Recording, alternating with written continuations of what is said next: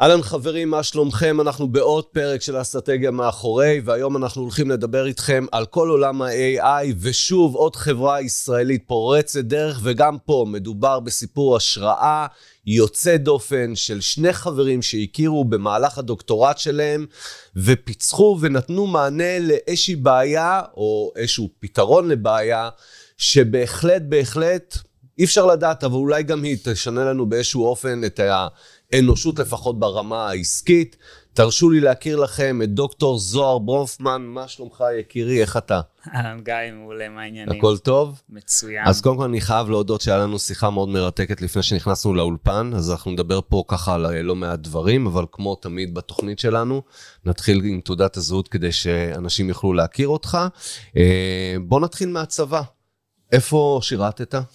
אז אני הייתי uh, באופן מאוד מפתיע לתעשייה שלנו ב-8200, אבל uh, לא, לא בתפקיד טכני דווקא. כן, כי אתה יודע, כל הכותרות האלה לאחרונה שאנחנו רואים שאנשים שיוצאים מכל מיני uh, יחידות טכנולוגיה בצבא, די מתברגים וככה ישר שמים אותם בכל מיני, uh, או שהם הופכים להיות סטארט-אפיסטים, או שהם הופכים להיות עובדים במשכורות גבוהות, אבל במקרה שלך, נכון, שירתת ביחידת המודיעין הידועה, אבל בעצם לא היה לך שום נגיעה טכנולוגית, שזה מעניין, כי היום אתה מתעסק ממש ממש בטכנולוגיה, אז בוא תספר לנו.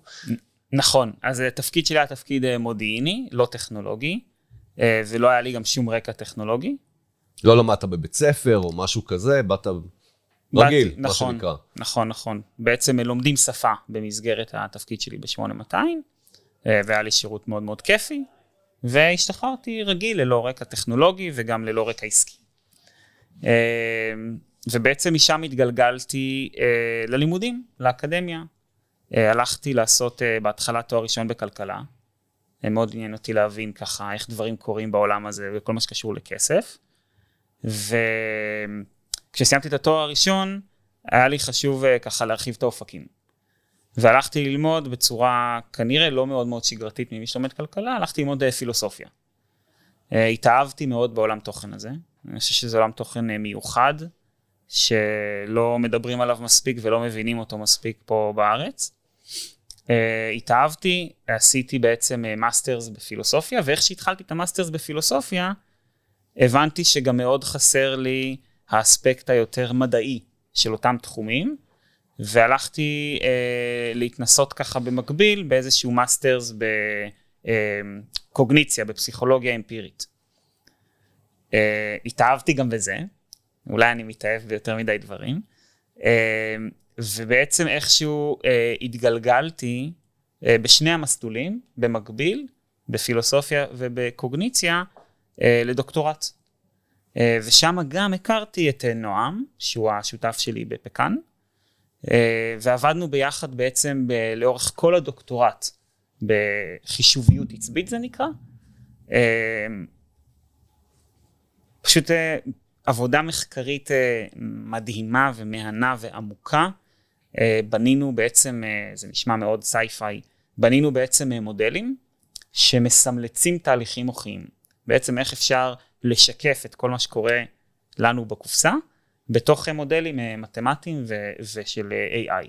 אתה יודע, שאלתי אותך לפני זה, ב... אה, לפני השידור, ואני רוצה כאילו שתדבר על זה ממש בכמה משפטים, אבל כל הזמן חזרתי ושאלתי אותך את השאלה. רגע, אני לא מבין, כאילו, נכנסת לעשות את התואר הראשון בכלכלה, התאהבת פתאום בפילוסופיה, אחר כך בקוגניציה, ו... ואני כל הזמן שואל אותך, רגע, אבל ממה התקיימת? כאילו, בסדר, אתה סטודנט שמאוהב באקדמיה, וזה מצוין, זה בהחלט uh, מרחיב את האופקים, וזה כנראה עשה לך נורא טוב, אבל, ואז שאלתי אותך את השאלה הזאת ואמרת לי, מה, עשיתי הרבה כסף משיעורים פרטיים. כאילו, יש איזשהו פער בין, עוד מעט הצופים גם ידעו, בין מה שאתה עושה היום, למה שהיית עד לא מזמן, יקירי, כי פקאן נפתחה רק לפני ארבע שנים, אז עד, מה שעשית עד לא מזמן זה בסך הכל להתעסק באקדמיה, לא עניין אותך כסף בכלל, והתקיימת משיעורים פרטיים. מתי בא לך הסיבוב הזה שאתה מבין ש-it's about time to make money? נקודה מצוינת, והאמת שאפילו טיפה עצובה. אז uh, לדעתי, אני אגיד למה. Uh,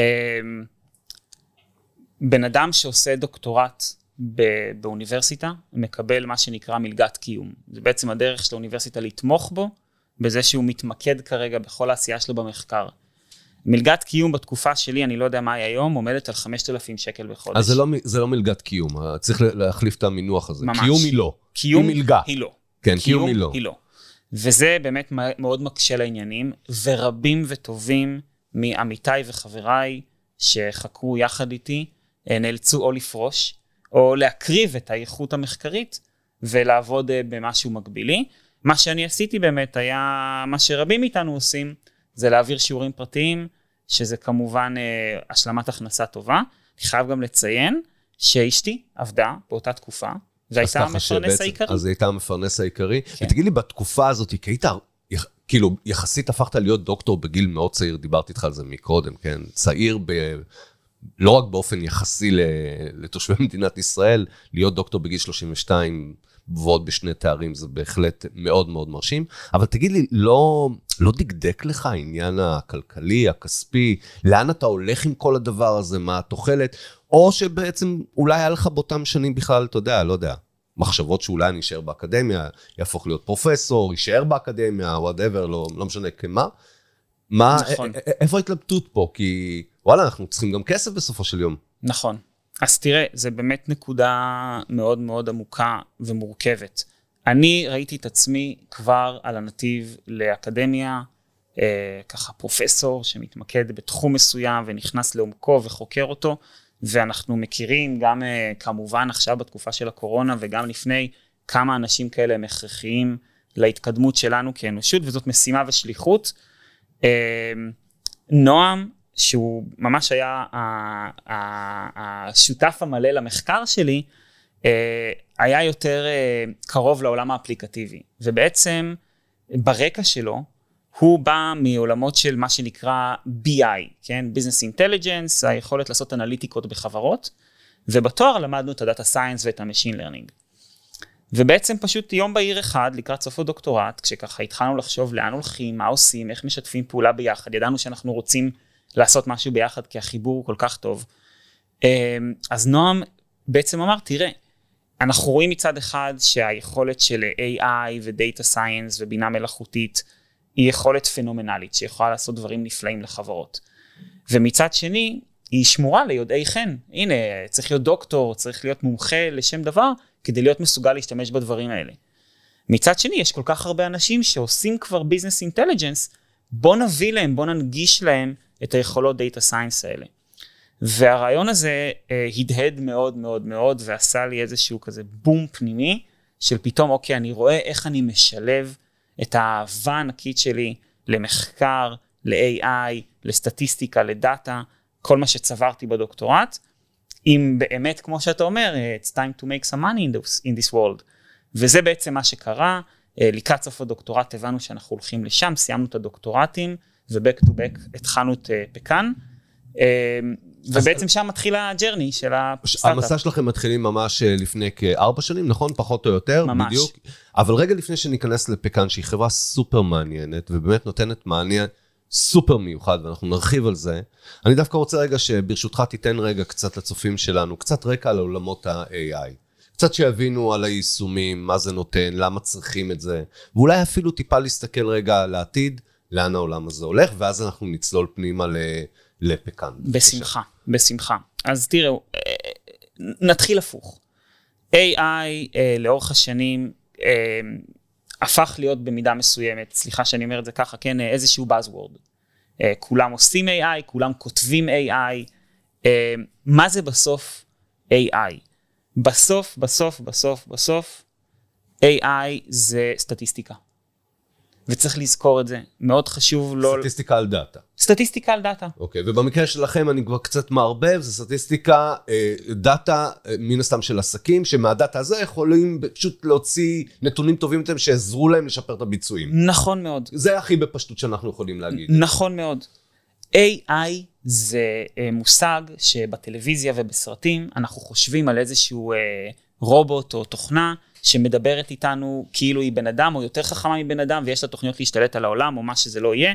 זה לא הסיפור בכלל כשבתעשייה מדברים על AI, והשם הזה עושה סוג של uh, חסד ועוון uh, uh, באותו זמן.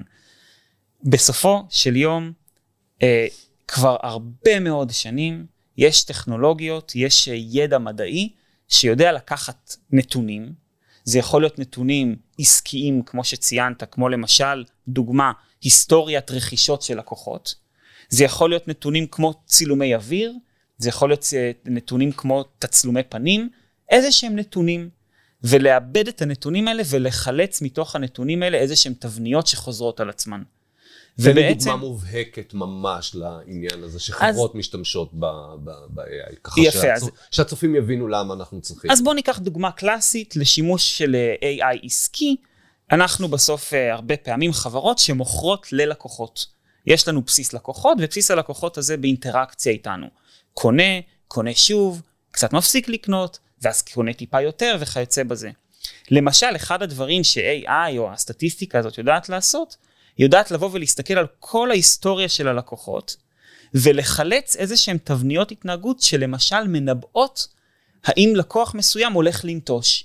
לפי מה? איך אתה יודע שאני כלקוח יכול לנטוש? מצוין. אז נניח שיש לך איזושהי תבנית, תבנית התנהגותית מאוד מסוימת, נגיד אתה קונה בסדר גודל של סכום מסוים, כל תקופה מסוימת. עכשיו ברור שזה רועש, ברור שלפעמים אתה קונה ב-100 דולר פעם בשבוע, ואז ב-150 דולר פעם בשבועיים, אבל יש לך איזשהו רפטישן כזה.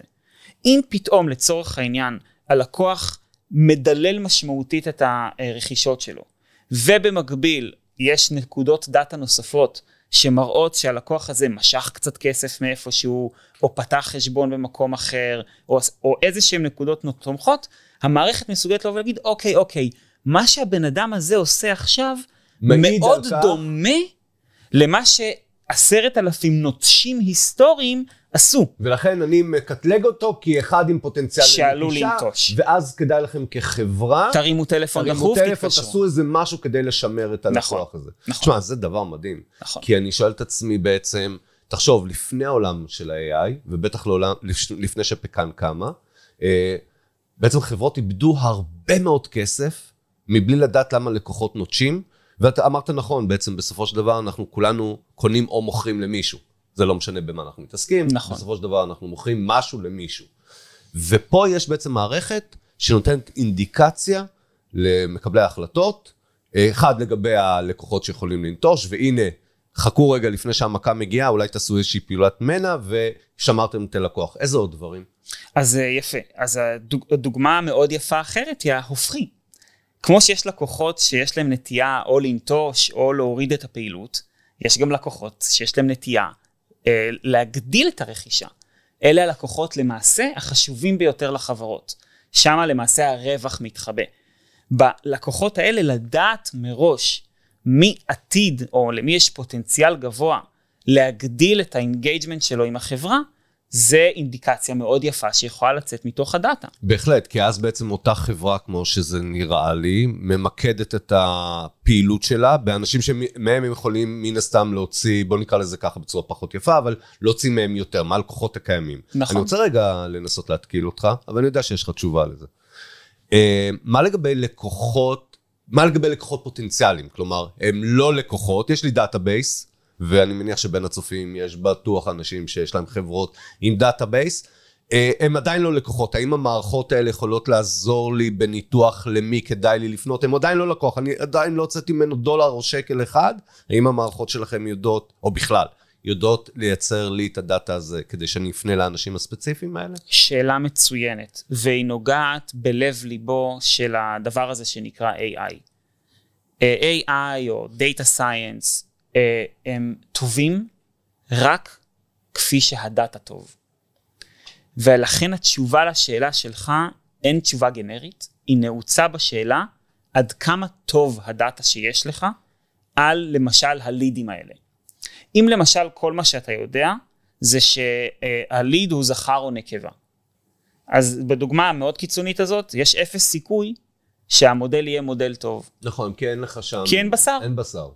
אבל אם אתה למשל יודע מאיזה קמפיין הוא הגיע, מאיזה צ'אנל הוא הגיע, מה הוא ראה, על מה הוא לחץ, מה הוא עשה באתר שלך, אם יש לך בשר של נתונים התנהגותיים על אותה קבוצה של לידים, בוודאי שכן.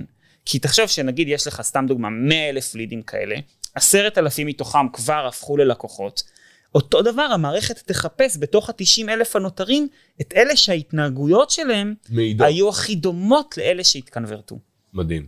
אז אני רוצה עכשיו, אחרי שנתת לנו ככה, או אלא אם כן יש לך עוד איזה יישומים שהיה... אני יכול עד מחר בבוקר מחר? לדבר. אתה יודע מה? אז תן לנו עוד, עוד איזושהי דוגמה לפני שרגע נצלול לפקאן, באיזה אופן ה, אה, המערכות AI היום משפיעות או עומדות להשפיע על האנושות. אפילו אנחנו כאזרחים אה, פשוטים, שרובנו ששומעים את המילה AI, כמו שאמרת מקודם, זה נשמע לנו משהו, אתה יודע, מהעתיד, זה עדיין לא פה אצלנו. אבל בכל זאת, כל מה שאתם עושים, זה להנגיש את הטכנולוגיה, כדי שיוכלו אה, גם עסקים, גם אנשים פרטיים, בסופו של יום, להשתמש בה ולהוליד ממנה משהו הרבה יותר טוב. אז תן לי עוד איזשהו יישום כזה. לחלוטין. אז אני, אני אגיד אמירה אחת כללית, ואז אני אולי אדבר על משהו יותר ספציפי. תראה, באופן כללי, כל יום שעובר AI אופף אותנו יותר ויותר.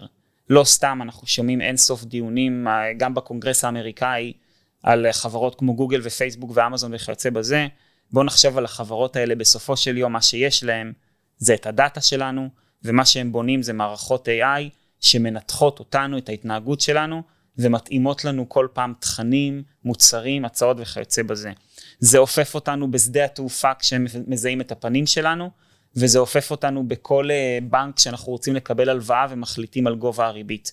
כמעט בכל אה, ארגון משמעותי גדול בעולם היום, חלק ניכר מההחלטות העסקיות ומההצעות ערך ללקוח, אה, מבוססות, יש, אה, מבוססות במידה כזו או אחרת על אלגוריתמים חכמים של ניתוח דאטה.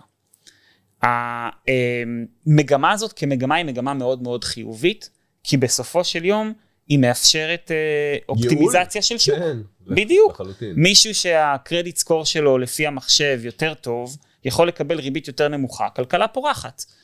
אבל כמובן שצריך לקחת את כל ההשלכות החברתיות בחשבון. אז רגע, אז וצריך- כשאתה אומר לי השלכות חברתיות, אתה בעצם מוביל אותי לשאול אותך שאלה, מה החלק הדאונסייד של אה, מערכות AI, או איפה האתגרים של המערכות האלה היום?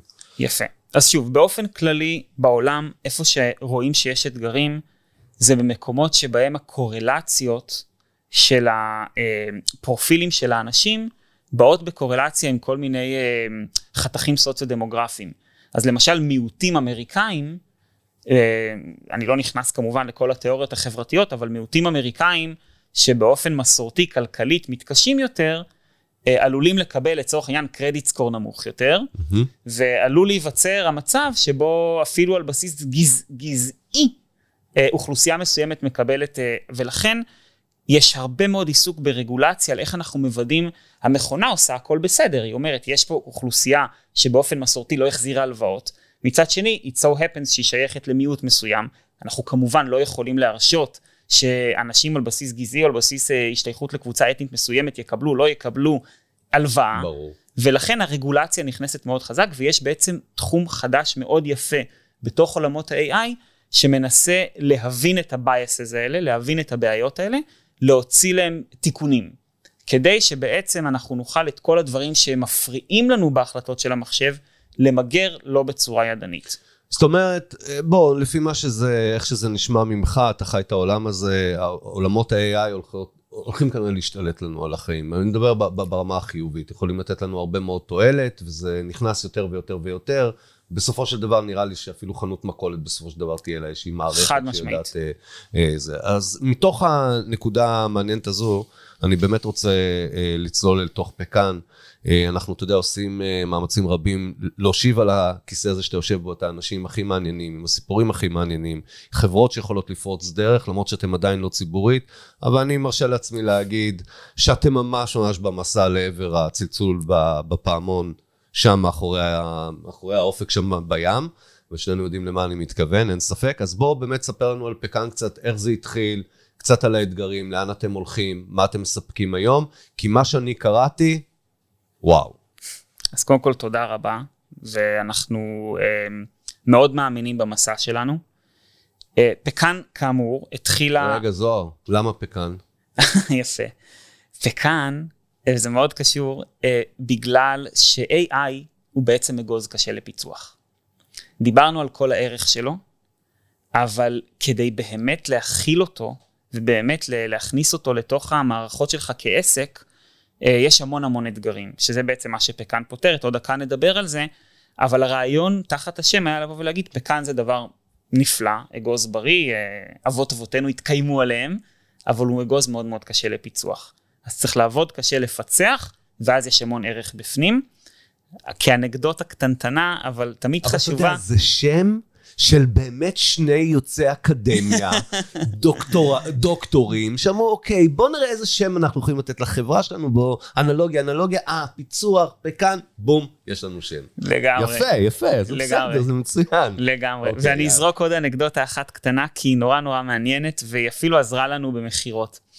אה, פקן מסתבר, לא ידענו את זה כשבחרנו את השם, אה, זאת מילה שמחלקת את אמריקה יותר מרפובליקאים ודמוקרטים.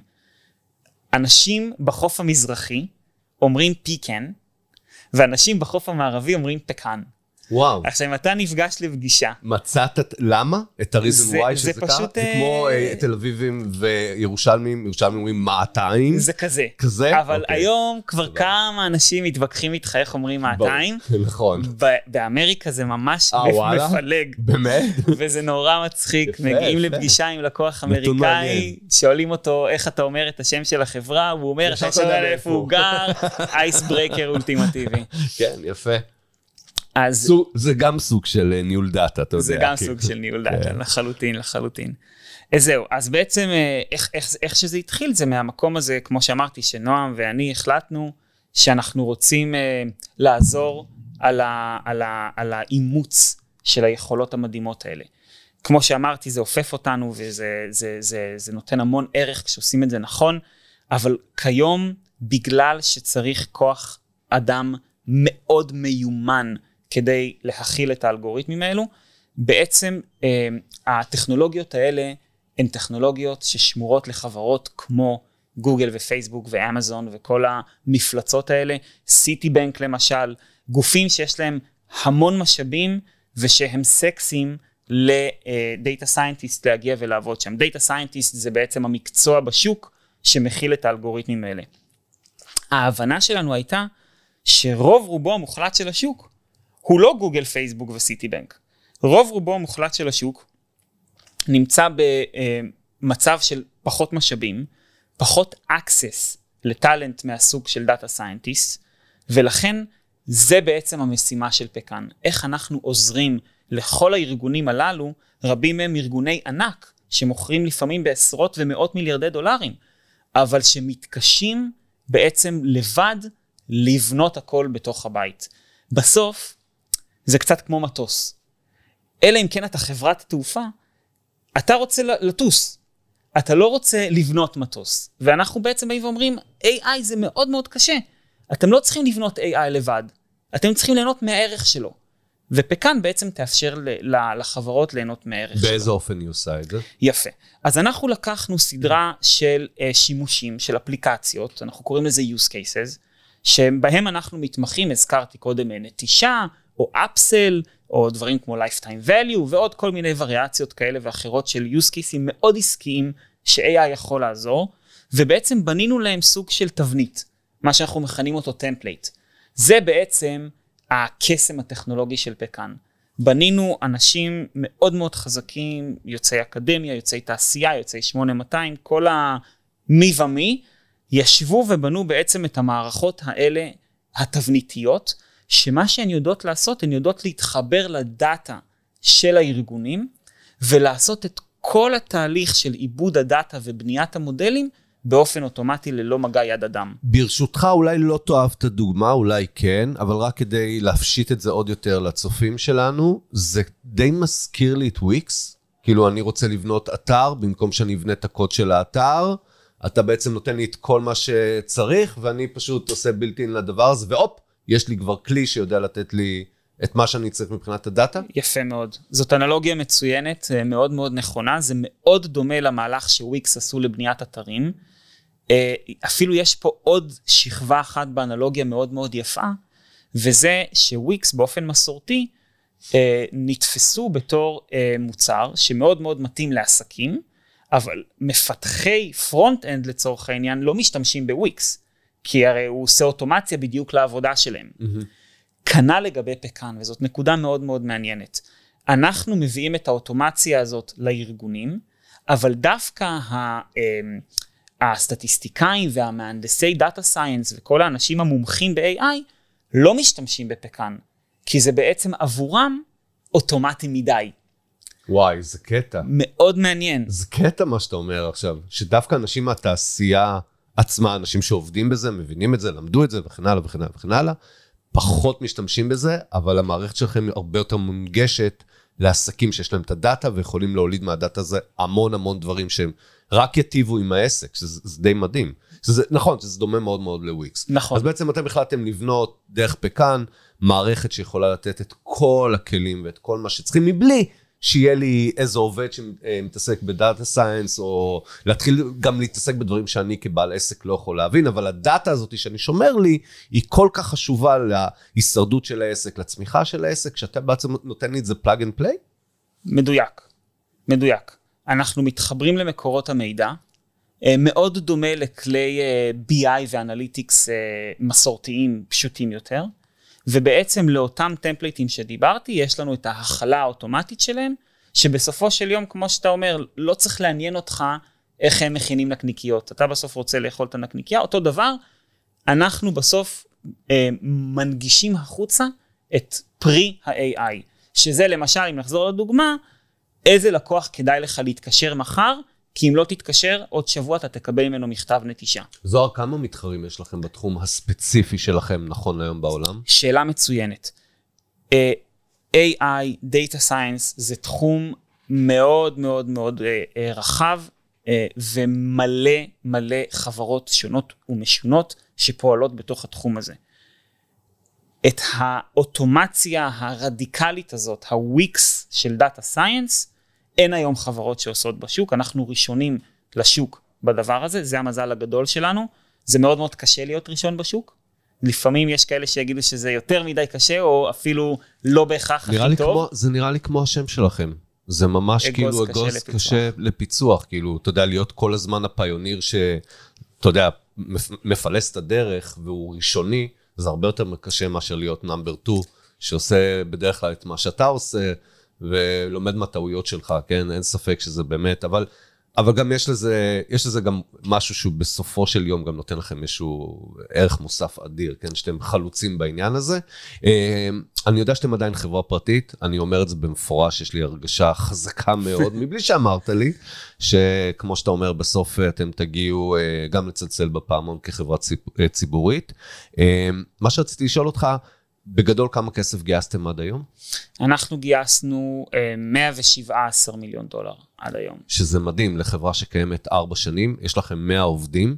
מאוד. אגב, אני תמיד אומר שהפלטפורמה של האסטרטגיה שמאחורי היא גם פלטפורמה לפנות אל הצופים והצופות שלנו, אנשים שרוצים לעבוד. אגב, אם אין לי תואר כלשהו ב data science, whatever, דברים שקשורים, אני לא יכול לעבוד אצלך. אתה יכול מאוד. שזה מדהים מה שאתה אומר, כי אתה לא, אתה לא הראשון שאומר את זה, ואני די הופתעתי כל פעם ששמעתי את זה. זאת אומרת, אם עכשיו הצופים שלנו, שמאוד מאוד רוצים לעבוד אצלך בחברה, כי היא חברה באמת, באמת פורצת דרך, בהכל. אם לי אין תואר, לא למדתי data science, אני לא בא מהעולם התוכן שלך, אבל יש לי אולי דברים אחרים שאני יכול לתרום. marketing, sales, whatever, פיתוח עסקי, אולי גם למדתי קצת משהו שקשור למדעי המחשב, אבל אני יכול למצוא את עצמי בין העובדים שלך? חד משמעית כן. תראה, אה, אנחנו מגייסים אה, על כל פוזיציה אפשרית. זה יכול להיות בשיווק, במכירות, באופרציה, במה שנקרא Customer Success. Customer Support, Analytics, וכמובן גם במקצועות היותר Data Science, כמובן אנחנו מגייסים גם בכל תחום ה-R&D, Front-End, Back-End, Full Stack, אין כמעט משרה. ואתם מחפשים עובדים? מחפשים. זאת אומרת, מי שרואה אותנו עכשיו כרגע ומחפש, רק פשוט דבר, אז רבותיי, אתם יודעים, אה, יש לכם את הכתובת, אתם לא צריכים אותנו, כנסו לאתר, תמצאו את פקאן, אני מניח שה-HR שלכם ישמחו אה, לקבל נשמח. אותם. אנחנו נשמח, דברו איתנו, אנחנו מגייסים בכל המשרות. תדע לך, אני יודע שקודם כל אתה נורא קצר בזמן, זה אחד, ושתיים, יש לי כל כך הרבה שאלות, אבל אני דווקא אבחר לקראת סיום לשאול אותך שאלה שנורא נורא מעניינת את הצופים שלנו, במיוחד אלה שהם חושבים על סטארט-אפ, נמצאים כבר בתוך מסע כסטארט-אפיסטים, מכל הכיוונים, מכל הסוגים. דווקא אתה, שהסיפור שלך, לפחות מבחינתי, שאחד שהולך באקדמיה, רק אקדמיה, פחות מעניין אותו כסף, פחות, נכון? תקן אותי אם אני טועה, ובאיזשהו שלב הוא לוקח את כל הידע שלו, לא מפחד משום דבר, מגייס כסף, והופך להיות באמת חברה עם המון המון פוטנציאל. מה הטיפים שלך כסטארט-אפיסט לתת לאותם צופים וצופות, שיש להם את החלומות, אולי הם נמצאים כבר בנקודת פתיחה כזו או אחרת, מה אתה יכול להגיד להם היום שיעזור להם בעתיד? אז אני חושב שזאת שאלה נפלאה, ואני עוד שנייה אענה, אבל אני כן אגיד כדיסקליימר שקטונתי, וזה לא שאני באמת יודע את הנוסחה, אני חושב שהנוסחה היא מאוד מורכבת, והיא אה, לכל אחד תתאים בצורה שונה. Having said that, הדברים שלי עבדו מאוד מאוד טוב. הראשון, תמצאו משקיע שמאמין בכם באמת ובתמים. אה, תמצאו משקיע שמבין אתכם. זה בסדר שברור שהוא יבין את הביזנס והוא יבין את הטכנולוגיה ויעשה את כל העבודת השקעה שצריך לעשות, אבל שכשהוא מסתכל לכם בעיניים ואתם לא, יש שם קשר אמיתי בטוב וברע, כי תמיד יש טוב ותמיד יש רע. לי זה עבד מדהים, ובחיים לא היינו מגיעים לאיפה שהיינו מגיעים אם לא הייתי מקבל את התמיכה הזאת, גם מהמשקיע הראשון שלנו וגם משאר המשקיעים down the road. זהות המשקיעים זה קריטי, וכשאתם מאפטמים את המסע שלכם, תאפטמו את זהות המשקיע. כל שאר המטריקות בטלות בשישים, לעומת זהות המשקיע. כאילו מה שאתה אומר לי בסופו של יום, אתה אומר לי, גיא, תקשיב, הטיפ שלי הוא כזה. עסקים עושים עם אנשים ולא עם עסקים, ועדיף שתבחרו את האנשים הנכונים כשאתם הולכים במסע הזה. מיליארד אחוז. לא יכול להסכים איתך יותר, מיליארד אחוז חד משמעית. יש לך עוד טיפ לתת לנו? כן. Uh, טיפ כפול. צאו מהקומפורט זון, זה נשמע קלישאה, אבל... לא, זה לא קלישאה, צריך לפעמים להגיד את הדברים הכל כך נכונים. עוד פעם ועוד פעם ועוד פעם, עד שאנשים יבינו כמה מה שאתה אומר הוא קריטי. אני לא מכיר חברה אחת או יזם אחד שהצליחו או שהם בדרך להצלחה, שלא יצאו מהקומפורט זון.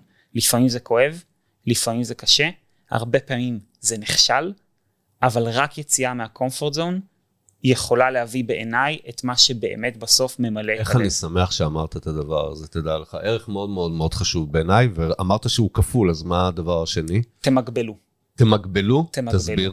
Uh, הבחירה שלי למשל לעשות uh, שני דוקטורטים ולא ללכת רק על אחד, פתח לך פשוט אה, מרחב אה, אה, פעולה הרבה יותר אה, רחב? הפריזמה. הפריזמה. הפריזמה. הפריזמה, ואני מדבר על זה לפעמים שהדברים ש... כן, כולם אומרים פילוסופיה, מה לפילוסופיה ולסטארט-אפ, ועל פניו ברמה השטחית, אכן מה? ואני אומר, כמות הדברים שקיבלתי מפילוסופיה, שלא הייתי מקבל באף בית ספר אחר, כל כך משמעותית, בזכות זה שמגבלתי. כמובן צריך למגבל מה שנכון למגבל, ולמגבל ככה שאתה לא עושה קניבליזציה או פוגע בדברים, אבל איפה שאתם יכולים להעשיר את עצמכם עם משהו אחר, אצלי זה חוק ברזל, אני חייב את זה. רגע לפני סיום, אני הולך לשאול אותך שאלה שהיא קצת מתקילה. לא חשבתי לשאול אותך את זה לפני זה, אבל אני חייב, בסדר? בגלל שבאת מהעולם תוכן של איש אקדמיה, וגם בגלל שקצת הכרתי אותך לפני השידור, אמיתי אמיתי עם היד על הלב. אחרי שגייסת כל כך הרבה כסף, וגם אתה יודע לאן אתה הולך פחות, אתה יכול לדמיין לאן אתה הולך. כמה הדבר הזה השפיע לך על היום-יום, על החיים שלך? שהפכת להיות מה שאתה כבר לא מה שהיית פעם? ואתה יודע שזה משפיע, אתה לא יכול להגיד לי שזה לא משפיע. זה משפיע מאוד. אה, זה משפיע מאוד, זה משפיע בהרבה מאוד מישורים. אה, לא כולם פשוטים לעיכול. אני עדיין מעכל את אה, 2019 ואני כבר צריך... וואלה, לחיות- קיבלת 5,000 שקל לפני ארבע שנים. נכון. אתה אחרי גיוס של יותר מ-100 מיליון דולר. זה לא יכול להיות שזה לא עבר לך איזשהו שינוי מטורף מנטלי שמשפיע לך על החיים. אז- כי בן אדם שמקבל כל כך הרבה כסף, זה ברור שהכסף לא הולך אליך. אבל שבן אדם חי במהות הזו, הוא משתנה, בטח שהגעת ממקום כל כך שונה, מהצד השני. כמה אני- זה השפיע? אז אני אגיד ככה, הדרך הכי טובה של לתת לך תשובה, זה ש... אמ, רוצה להאמין שזה לא מאוד השפיע או שינה, ואני אתן את הדוגמה הבאה.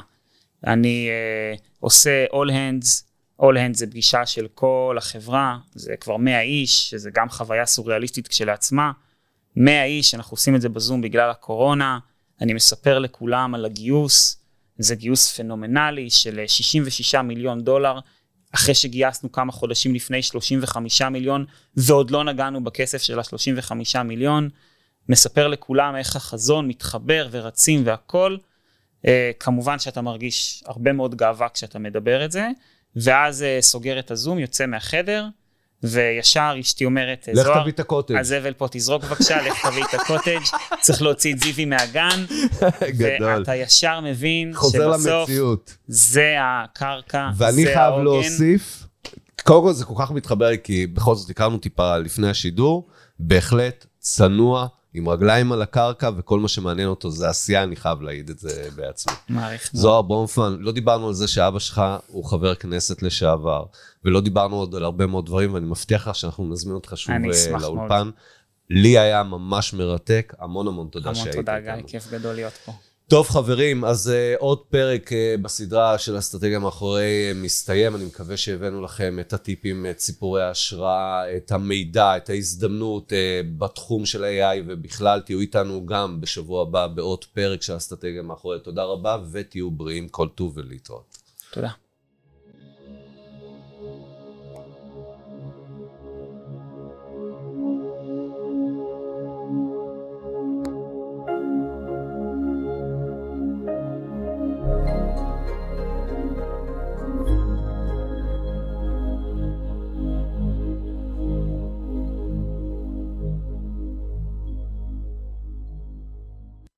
אז מקווה שנהניתם מהסרטון הזה ושלמדתם משהו חדש. לעוד תכנים כאלה על קריפטו, מניות וכל מה שמעניין אתכם בשוק ההון, פשוט תלחצו כאן, תגיעו לערוץ היוטיוב של ביג שוט, תעשו לייק, תעשו subscribe, שתמיד תהיו מעודכנים בכל התוכן הכי חם שיש. ביג yeah. זה הזמן לשנות את העתיד שלך. ביג שוט, חפשו אותנו בגוגל וברשתות החברתיות.